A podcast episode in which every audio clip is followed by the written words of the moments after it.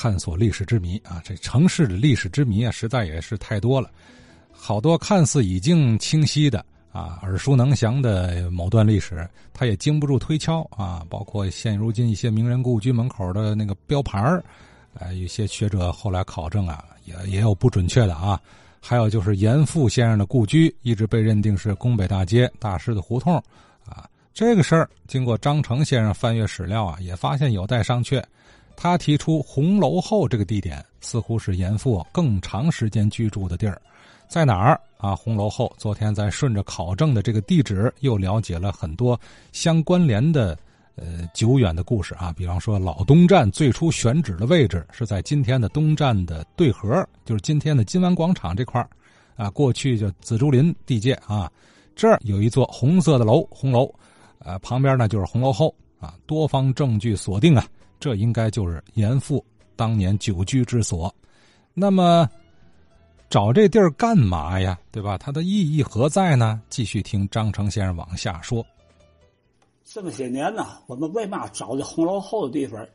第一，这是严复他住的地方，是真正住的地方；第二，这个是郭文豹的诞生地；第三，这是戊戌变法在天津的一个活动据点就是找到这地方，呃，是非常关键、非常重要的。还有就是翻译那个《天论》的这个地点。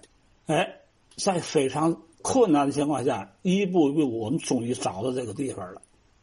刚才说了，在这地方，呃，他们策划了这个《国文报》的出版，是吧？这是跟戊戌变法是有很大的关系。当时戊戌变法在中国只有三个地方，最主要是在北京。还有上海和天津，这戊戌变法就是在咱那个中日甲午战争之后，老百姓们悲愤至极呀！这国家都是心血建的北洋学堂，最后连个小日本都没打败，原因在哪儿？反省啊，就是还在朝廷这个管理制度上，大本营好多决策都是失误的，国家急需要要是改革，作为上边也坐不住了，尤其是光绪皇帝呢，也支持维新。从哪儿是开始闹的最凶？就是从北京闹的最凶，是一帮学生，由康有为、梁启超为代表吧，公车上书，就就上书国家要求变法。为嘛说天津和上海的算分中心吧？上海的《时务报》一个主笔姓夏啊，叫夏回清，还有一个就是梁启超，姓夏的呀，他的一个表弟就是咱一开始提到的叫夏曾佑。夏曾佑这个人不嫌山不嫌水，但是他是整个戊戌变法京津沪之间的一个关键点和关键人物。这个人呢是一个非常有才华的人，就是这人虽然岁数不大，但是能力非常强，风流倜傥，特别爱交朋友，特别豪爽。那么这《国文报》是怎么回事呢？就是说，在这个中日战争之后啊。全国上下就要求这维新变法的一个呼声中吧，你想呼吁不得有途径吗？严复那阵儿写了很多的文章，你往哪发表呢？一个是要通过夏曾佑寄到上海这个梁启超这个《时务报》，但是呢，《十五报》呢并不是全文什么都能发，比较谨慎，所以他们就有了自己想办一个报纸的这个想法。谁跟这报有关系呢？就是说，红楼后这几人天天在一块儿的这几个人，有出钱的，有办事儿的。